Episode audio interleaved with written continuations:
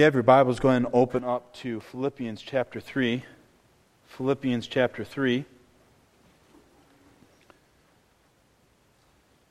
Sleep, rest, relaxation, vacation, retreat are all words that speak of slowing down in life, right? They speak of this idea of getting away from the busyness of life. In fact, this last week, uh, all of our kids had a couple d- days where they got to be at home uh, because of snow. And I know some of them had four out of the five days off due to a scheduled uh, uh winter break the first half of the week. And I'm sure that our teenagers, every morning that they had a snow day, they got up nice and early and went and got as much fun things out of the way because they had two days off of school. No, actually, they probably didn't. They probably slept the morning off um, and things that way. But the idea of rest and relaxation, we, we think of it all the time. Our busyness varies in type and frequency, but all of us here this morning are busy. We have busy lives. It might look different. Uh, those who are retired are probably busier than those who work. Uh, based on some of the individuals that I are retired that I'm talking to, I talk to on a regular basis, like Carl. Um, seems like he's just as busy as when he worked. Uh, but, you know, there's just a busyness to life. And all of this, when we think about the idea of rest, and, and God does want our bodies, He's designed our bodies to relax and to rest and to need to rejuvenate, to, to, re, to uh, I'm not going to reinvent is the wrong word. I don't know why that word came to my mind. Hopefully, we're not reinventing ourselves every night. Uh, but uh, that that energy is restored for the next day. Well, spiritually, that's not an option biblically. God in His Word shows us, and we're going to see from the life of Paul this morning, that resting is not an option when it comes to our spiritual lives. Resting is not an option. It's not an option to just take a break spiritually. Paul in chapter 3 begins to share a personal testimony. If you if you're looking if you're turn there in chapter 3, I'm going to start reading in verse 12. We'll be referencing the whole chapter as it's very wound together. But chapter 3, I'm just going to read our main text for this morning, starting in verse 12. Not that I have already obtained it or have already become perfect but I press on in order that I may lay hold of that for which also I was laid hold of by Christ Jesus. Brethren, I do not regard myself as having laid hold of it yet, but one thing I do, forgetting what lies behind and reaching forward to what lies ahead. I press on toward the goal for the prize of the upward call of God in Christ Jesus. Let us, therefore, as many as are perfect, have this attitude and if in anything you have a different attitude, God will reveal that also to you. However, let us keep living by that same standard to which we have attained. Brethren, join in following my example and observe those who walk according to the pattern you have in us. For many walk of whom I often told you, and now tell you, even weeping, that they are enemies of the cross of Christ, whose end is destruction, whose God is their appetite, and whose glory is in their shame who set their minds on earthly things.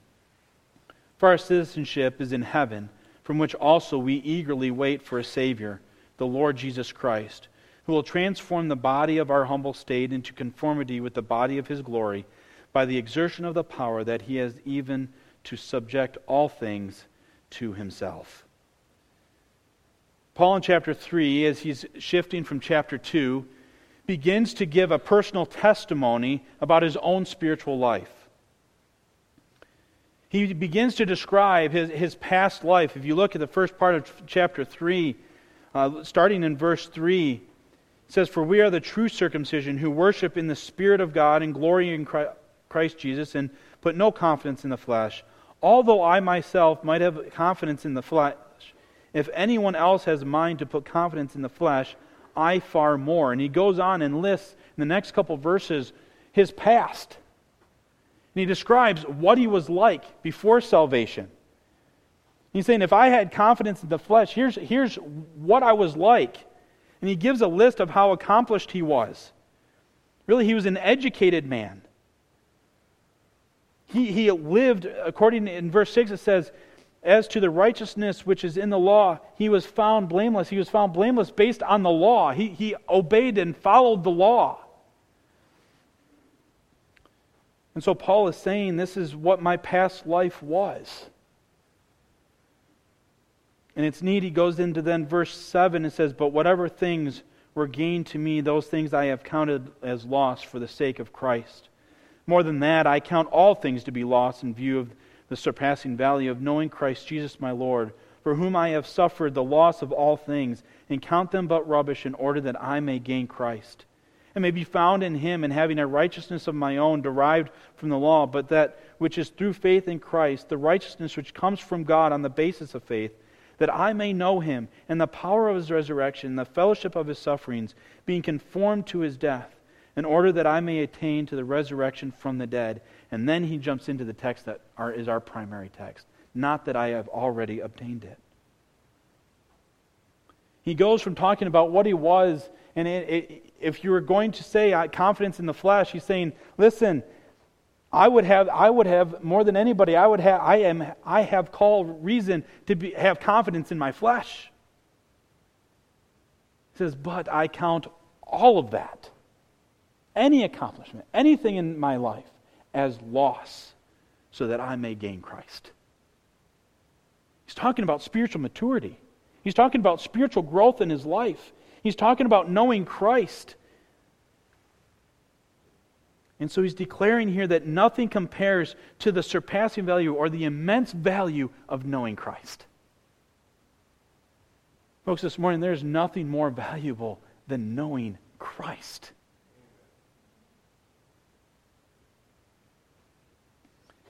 Even through the suffering and the loss that was going on in, in, in Paul's life, when Paul was writing this, you know where he was? He wasn't in his own comfortable home. He was in prison writing this letter to the church in Philippi. He's saying, All of this, I, I count everything but loss so that I may gain Christ. It is of the highest value.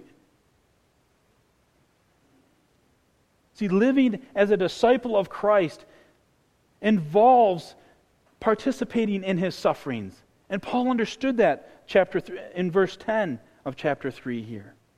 He understood that the power of the res- his resurrection was that life altering power that gave him the ability to live in Christ, to live spiritually, to grow spiritually, to know Christ.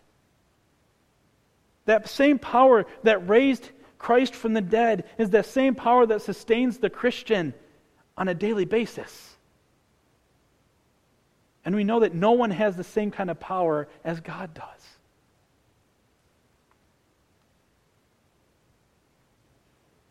Paul even describes this idea, this power of God again in, over in Ephesians chapter 1, verses 19 and 20, where he says, The immeasurable greatness of his power toward us who believe, according to the working of his great might that he worked in Christ when he raised him from the dead. Paul is writing to the church in Philippi, there was false teaching that was going on in, the, in, in Philippi. And some of it was this idea that you could reach perfectness or spiritually. That you could come to a level of spiritual maturity, complete spiritual maturity, that you could be perfect. You say, well, we don't have that problem today. None of us really think that we can achieve spiritual perfectness. I would say that we, in many ways, actually live that way, though. We live to try to reach a level of spiritual perfectness. And you can't reach spiritual perfectness. Not to be discouraging to you today, but you can't. We won't reach it until we see at the end of chapter 3, Paul is talking about how we are, one day, Christ is going to return. How many of you are looking forward to that time? I am.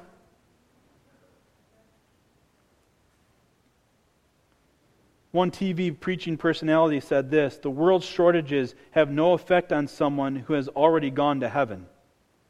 Therefore, they should have no effect on us here who have made Jesus Lord of our lives.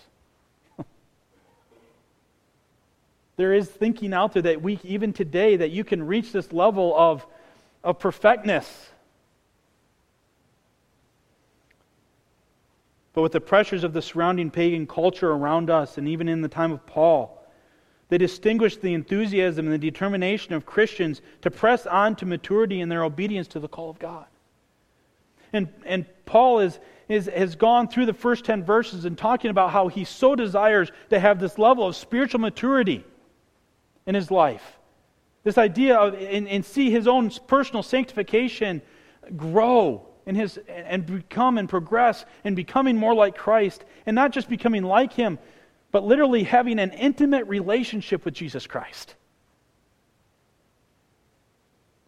Unless the people that he was writing to get confused, look at what he says in verse 12. Not that I have already obtained it. He's saying, not that I haven't, I haven't arrived. I haven't arrived. Jump down to verse 15, and from verse 15, we have really our main thought our main truth this morning. is very key. This verse is key in this passage. Paul says, Let us therefore, pointing back to what he has just been talking about, as many as are perfect, with the idea of mature, have this attitude. In other words, this attitude that he just got done talking about, we need to have it. And if in anything you have a different attitude, God will reveal that also to you. The word attitude there is uh, the Greek word for the word thinking. It's not the idea necessarily of what we think of when we think of attitude. Okay?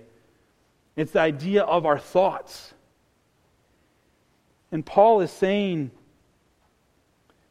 Let us therefore, as many as are perfect, as are seeking spiritual maturity, as are desiring to be perfect,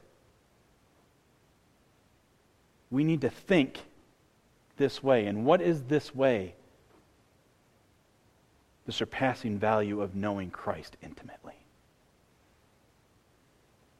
So, our main truth this morning is that the Christian must think, have proper thinking, must think properly about the race they're running by God's grace.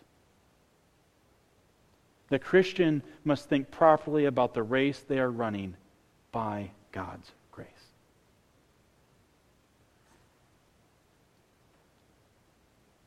So, how do we think properly about this? How do we allow this thinking to dominate our lives? Well, first of all, we need to realize the Christian has not yet finished their race. You and I have not finished our race. Look in verse 12. Not that I have already obtained it or have already become perfect but I press on in order that I may lay hold of that for which also I laid hold of I was laid hold of by Christ Jesus. Paul desired every Christian to grow in spiritual maturity. He's looking at the Philippian believers, the church in Philippi, and he's saying, Here's, here's what God has done in my life. He laid hold of me. The phrase there in verse 12, the end of verse 12, the idea of lay hold is really this idea of grasping. It's the idea of seizing. Paul is saying, God, Christ, seized me on that road to Damascus. He grabbed a hold of me. And we know from other places in Scripture, does Christ ever let go? No.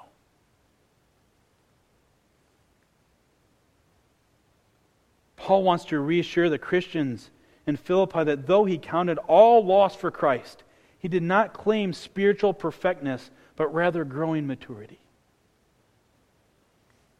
I think sometimes we have a tendency to act like we are, have reached spiritual maturity. I've got this all figured out. I don't need any help here.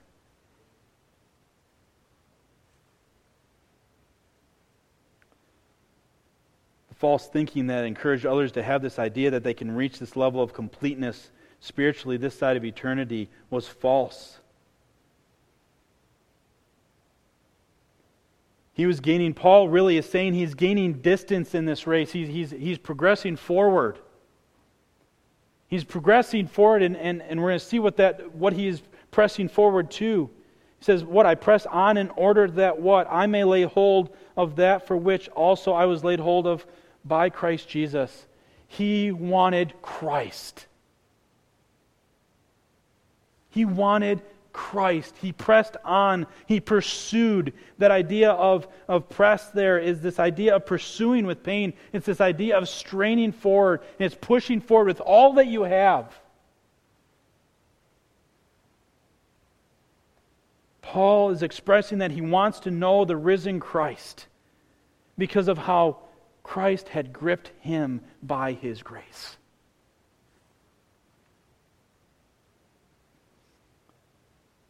I like how one commentator put it. He said, Paul's whole pursuit of Christ was Christ or originated, Christ motivated, and Christ propelled.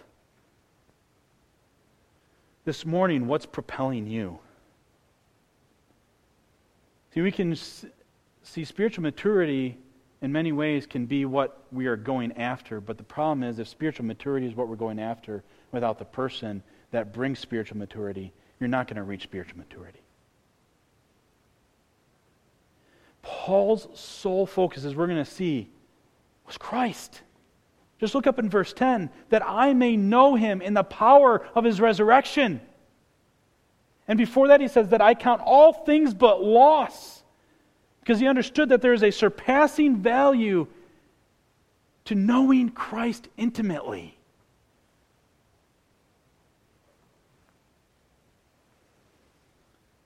Paul here is using the present tense. It's saying this is an ongoing thing in his life that he desires to be grasping and, and this, uh, this desiring to grasp a hold of Christ, this strenuous pursuit.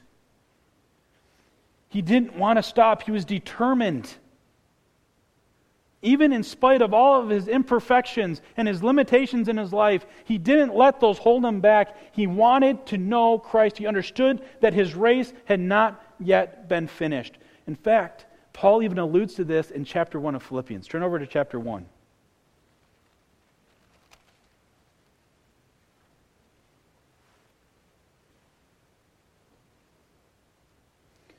Look in verse 20, starting in verse 21.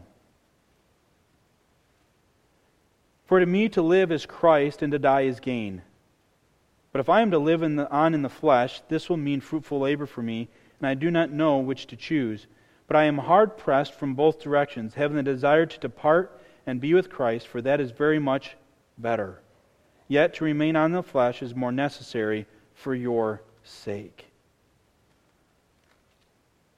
Paul was going through this idea of he wanted to be with Christ, but he understood that his race was not done yet. He wasn't done running. And through the inspiration of God's word, he's telling us here in verse 12, says, So I'm laying hold, I'm grabbing these things. And then he comes to verse 13, he says, Brethren, I do not regard myself. Again, there's the idea of reasoning, consideration. It's really this idea of self evaluation.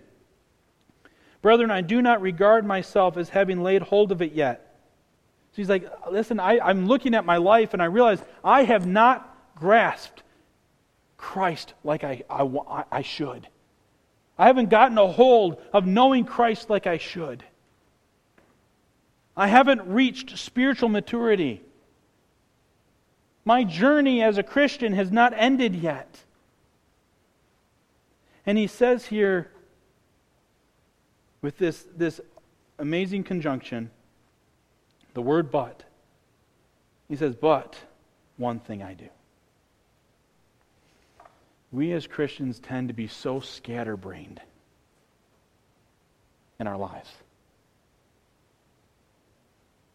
I mean, I, it is amazing how much when, when we were studying God's Word and things, even yesterday, it was I studied in the morning, then Liz and I went out and saw a few houses yesterday afternoon. And as we're assessing all of our, uh, where we are and, and the cost of houses and all this stuff, I came home after studying this in my flesh and, and just the, the influence of, of sin in the world is like, Aaron, get discouraged. Our minds get so scatterbrained. And I remember fighting all the way.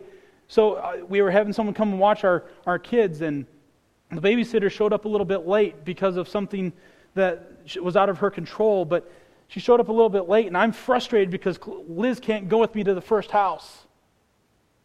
And I'm all frustrated, and, and I'm walking out to the car, and I'm sitting in the car, I'm driving to the first car, I'm like, yeah, I'm definitely not doing one thing. I'm not focusing on Christ. Christ isn't that one thing. A silly house is. Because in the light of eternity, that house is kind of silly, right? Because I can have a relationship with Christ, I can grow spiritually, I can have all of that without that house, without seeing the house. And Paul is writing and says, One thing I do. Well, what does he do? It's a two parter here.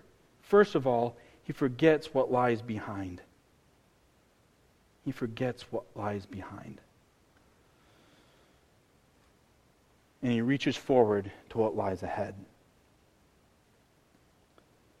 See, a good runner knows not to look over their shoulder to see where their competition is. I don't know how many of you in the auditorium ever ran competitively or, or whatever. But on August 7th, 1954, during the British Empire Games in Vancouver, Canada, the greatest mile run matchup ever took place. It was touted as the miracle mile between Roger Bannister and John Landy. I don't know how many of you have, maybe this is, maybe you've heard this story before, but they were the fastest two mile runners in the world. Both runners were in peak condition. And Roger Bannister was a, ma- was a master of an Ox- and, at an Oxford college. He strategized that he would relax during the third lap, so he comes up with this strategy and then save everything for the finishing drive. In fact, Bannister was the first person to run a sub four minute mile, which blows my mind. I'm lucky to break nine.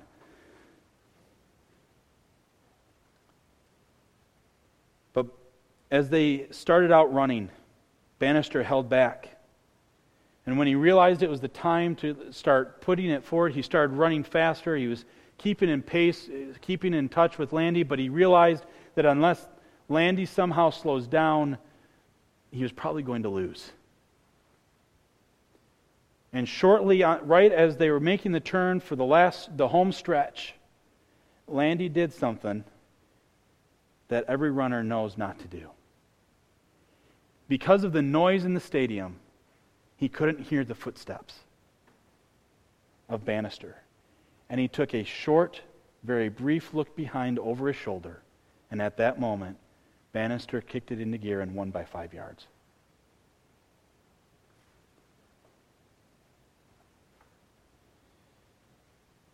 John Landy's lapse lost him the race. And Paul, being sports knowledgeable, would have seen Landy's mistake in a flash because he knew that to be successful, a runner cannot look back over their shoulders. For us as Christians, we can't be looking back over our shoulders. So you, you, may ask the question, well, what does it mean that Paul is telling them to forget the past? Do we literally try to like erase our memory? No, we don't erase our memory. Because what has Paul just done at the beginning of this chapter? He just listed out what? A bunch of stuff from his past, right? What Paul is talking about is we cannot, when he says forget the past, forget what lies behind, it's taking and not letting what has taken place in the past dictate how you run presently and toward the future. that our past does not dictate the present. And often, as I was growing up, a lot of times when I'd hear this passage preached, it was always focused a lot on, on the negative stuff, right? Paul isn't talking about just negative things here, sinful things here. He's talking about the good things too. He's talking about the good things. And by God's grace, God has allowed me to be a part of a lot of different opportunities of ministry. But that doesn't mean anything for the present and for the future. I can't take the time to look back over my shoulder and rest on all the, the things that I've done for Christ. Because if I'm resting on the things I've done for Christ in the past, how am I going to go forward? What are some dangers of that? There's dangers of selfishness, pride, complacency. I'm good. Look at all these things I've done. I'm, I'm pretty good. I'm doing okay. What's the danger of looking at all the mistakes we've made, all the sin that has been in our past?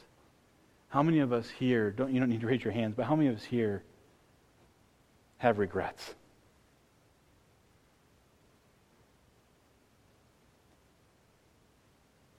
if you focus on those regrets,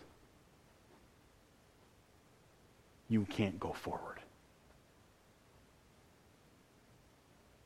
Paul had regrets. How many of us have gone around persecuting and killing people? Paul had regrets. How can I be a good Christian when everyone in this area knows that I was killing people? How can I preach the gospel? But what does he say in verse 13? one thing I do. I forget those things. Yes, I learned from them. And yes, God may use them in my life to, to be an encouragement to somebody else. But, when you're, but think about this when you're sharing those things, and, and for the, for the truth of spiritual maturity, really, are you really focusing on the past? No, you're focusing on that one thing Christ. Paul, multiple times, uses his testimony to point to that one thing Christ. Forgetting the things that are behind and literally reaching. The word there is literally straining. What do runners do when they get near the goal, the, their goal, the, the finish line? Do they just like, oh, okay, oh, shoot, I can stop now? No, they literally are straining as much as they can and if you search YouTube, you can actually find people literally diving, launching themselves across the finish line. See, in the Christian race, in the Christian life, that, that finish line isn't until the Lord takes us home or he returns.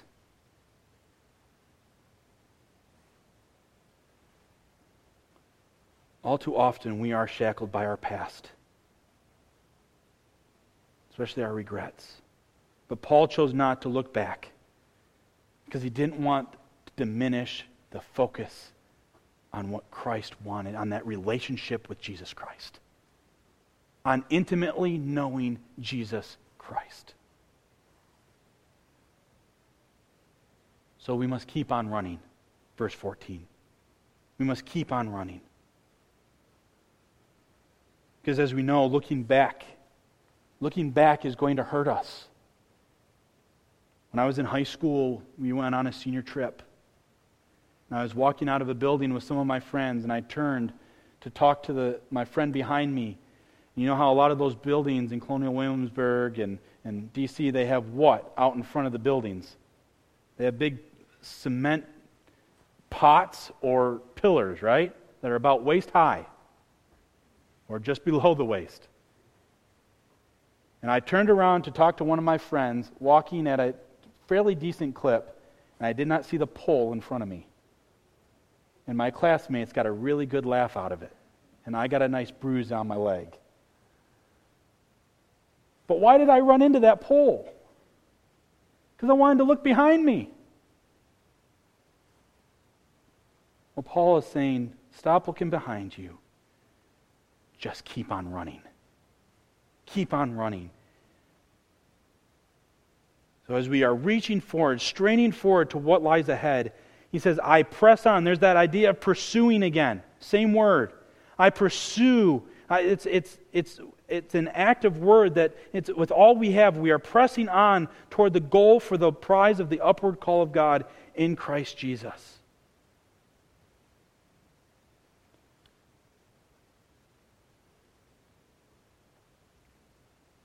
If I mention the name Eric Liddell, many of you are familiar with Eric Liddell. He was running in a race and he got caught up. This is back in 1923. Got caught up and fell. But yet he got back up and he pushed and he ended up passing them and winning the race. He didn't stay down. He didn't stay down. And there are things in, around you in your life that are going to try to stop you from running. They're going to try to discourage you from running the race, distract you from running the race. Many of us in here have probably either read parts of, all of, or some sort of thing with Pilgrim's Progress. Christian had what? Many distractions on his way, on his journey. We all are going to have distractions. But realize we have to have proper thinking about Christian maturity in our lives, about the race that we are running by God's grace. And the Christian has not yet finished the race, but we must keep on running the race. We press on. We keep fighting. We keep pressing, even when your legs feel like jelly. You feel like you've got 75 pounds on your back. It doesn't feel like you can get any further. Keep on running. Keep on running.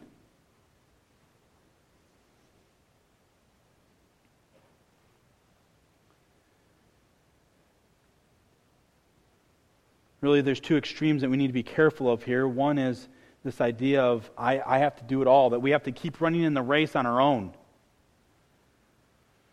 Paul's not saying that.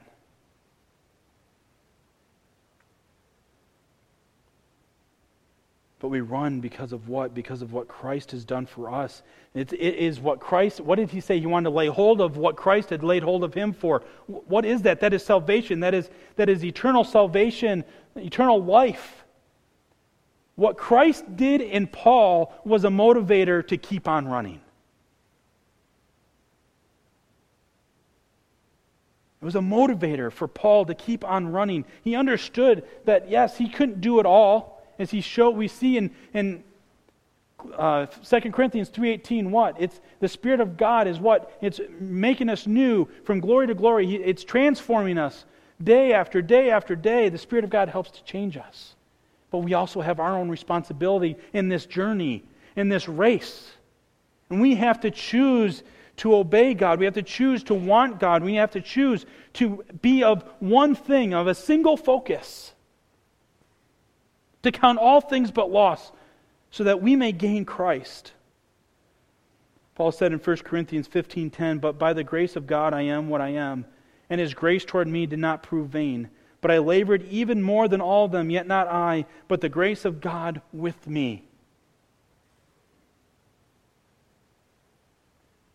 The wonderful thing about this race is that God hasn't left us to ourselves.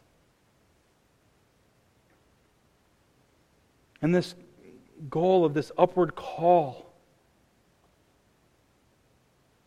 We need to keep pressing on, straining and keep straining forward. Have this mindset that is driven by this one thing. We see again, I read it already in Philippians 1:21. Paul gives us a spoiler to this really part of the letter, right? For me to live is Christ and to die is gain. One thing, one focus. When we think about spiritual maturity in our lives and we think about running this race, realize that one, you have not yet finished the race. Which means keep on running the race. Don't stop. Again, what is, the, what is the goal of this race? It is that upward call of God. It's, it's the fact that Christ saved you. It's to be, to be with Christ, is to have that intimate relationship with Jesus Christ.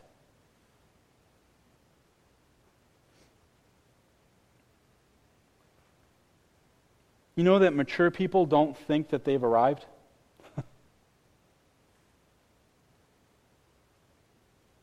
mature people don't think that they've arrived. Those who are mature forget what is behind. They pour their energies into the pursuit of Christ. As you and I are growing in spiritual maturity, we are going to have a stronger desire for Christ. And you know what's neat is the more you have Christ, the more you're clo- the closer you get to Christ, the more you want of Christ. And the more you want of Christ, the more Christ flows out of you. And the neat thing is, is those things in the past don't even come to your mind. Because why? Christ is right there. The one thing See, we can never ease up or stop running.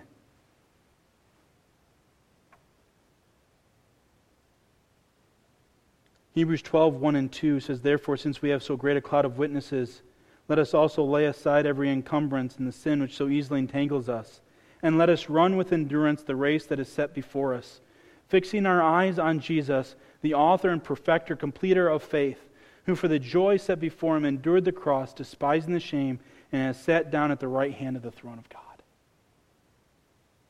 A race. This race that we are in as Christians, this, this journey to, to, to know Christ, we are to run it with endurance and not allow things to entangle us.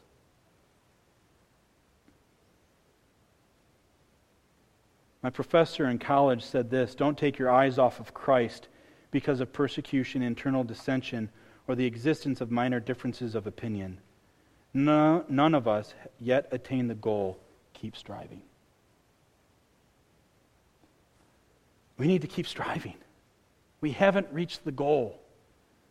But one day, we will finish the race. One day, we will finish the race.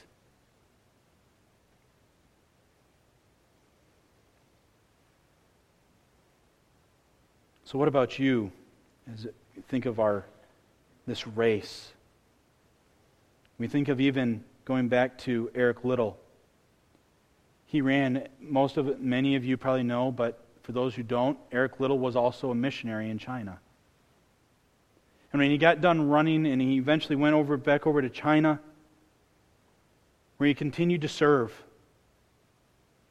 And in 1945, Eric Liddell died of a brain tumor that may have been caused by his malnourishment and overwork as he worked hard over there. But one commentator said this he said, he could only imagine on his tombstone, he died running. What about you? Could that be written about your spiritual life if you were to die today? He died or she died running.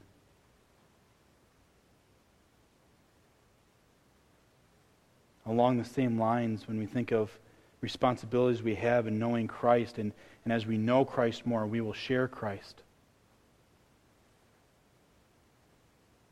How many unsaved individuals do you have a relationship with where they would want to be at your funeral? Are you making a difference? It's part of running the race.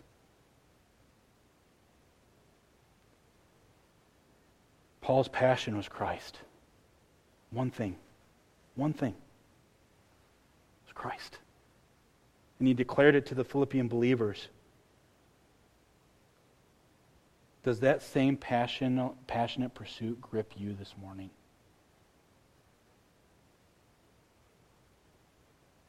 Or is there, or as you look at your life, you're like, you know, I'm really, there's areas in my life where I'm not gripped.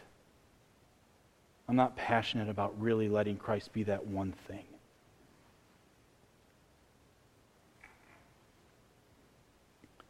See, the results of a singular focus, driven and straining to know Christ more intimately, manifests in consistent ministry for the sake of the gospel.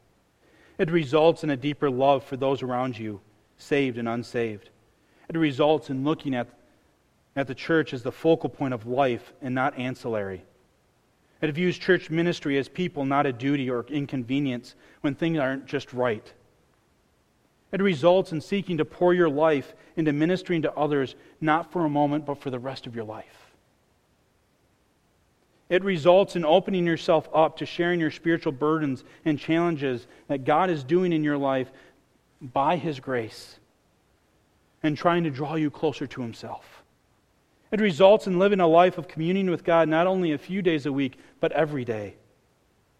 It results in soaking up what God has to say to you from His inerrant word, preserved to you, whether it be your personal devotions or, or whatever you li- maybe you listen to sermons during the week or on Sundays specifically, even the preaching and teaching of God's word. It manifests itself in selfless living for God and others. It lives walking worthy of the gospel. It lives excited to talk about the gospel with anyone. It lives excited to serve because by serving it helps to understand more about our great Savior. And the more you serve God, the more you know God. God, Jesus Christ was a servant. In church, we all too often get so distracted. And our priorities get so out of whack. And Christ is not the one thing. It's not the one thing. Our church needs to have this culture that is always growing, that is always more and more about Christ, and less and less about ourselves and our conveniences and our needs and our past and our future. It is all about Christ and Christ alone. Even in the songs we sang this morning, we sang about our blessed assurance that we have in Christ. We sang about how we are in his army.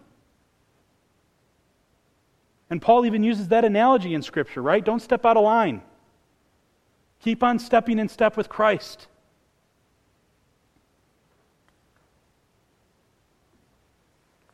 Standing on the very promises of God. How bad do you want to be more mature spiritually? Because spiritual maturity equals a growing relationship with Christ. You can read and pray, can come to church, but if you're really not letting Christ be a part of your life, and you're not seeking and pursuing and straining after Him, and you're like, you know, I'm just tired spiritually, I need a break. The moment you try to take that break spiritually, Satan and his influences in your flesh are going to grab a hold of you, and who knows what's going to happen.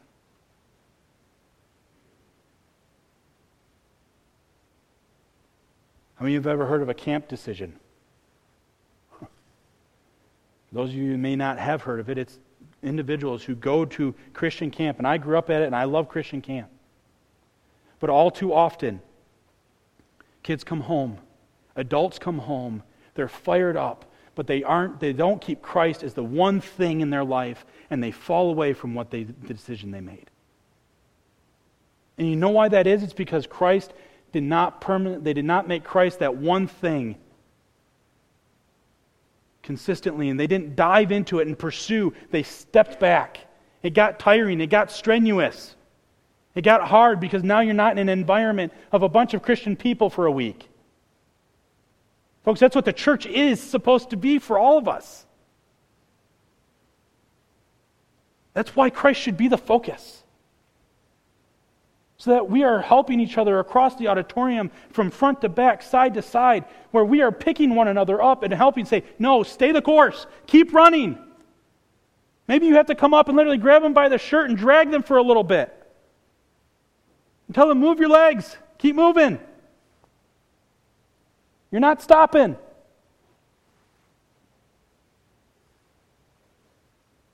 We need to have a proper thinking. The Christian must think properly about the race they are running by God's grace. Let's pray.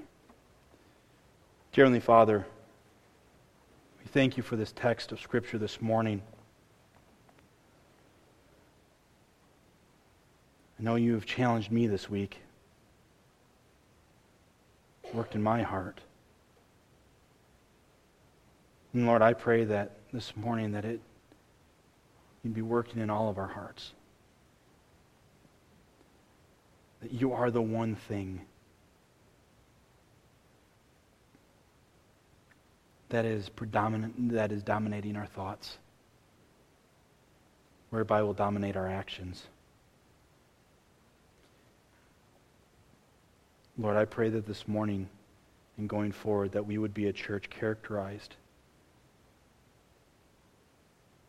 by straining forward that we would not stop running because we know that one day christ will return and we will cross that finish line and we will be face to face with our great Savior. Help us to run faithfully.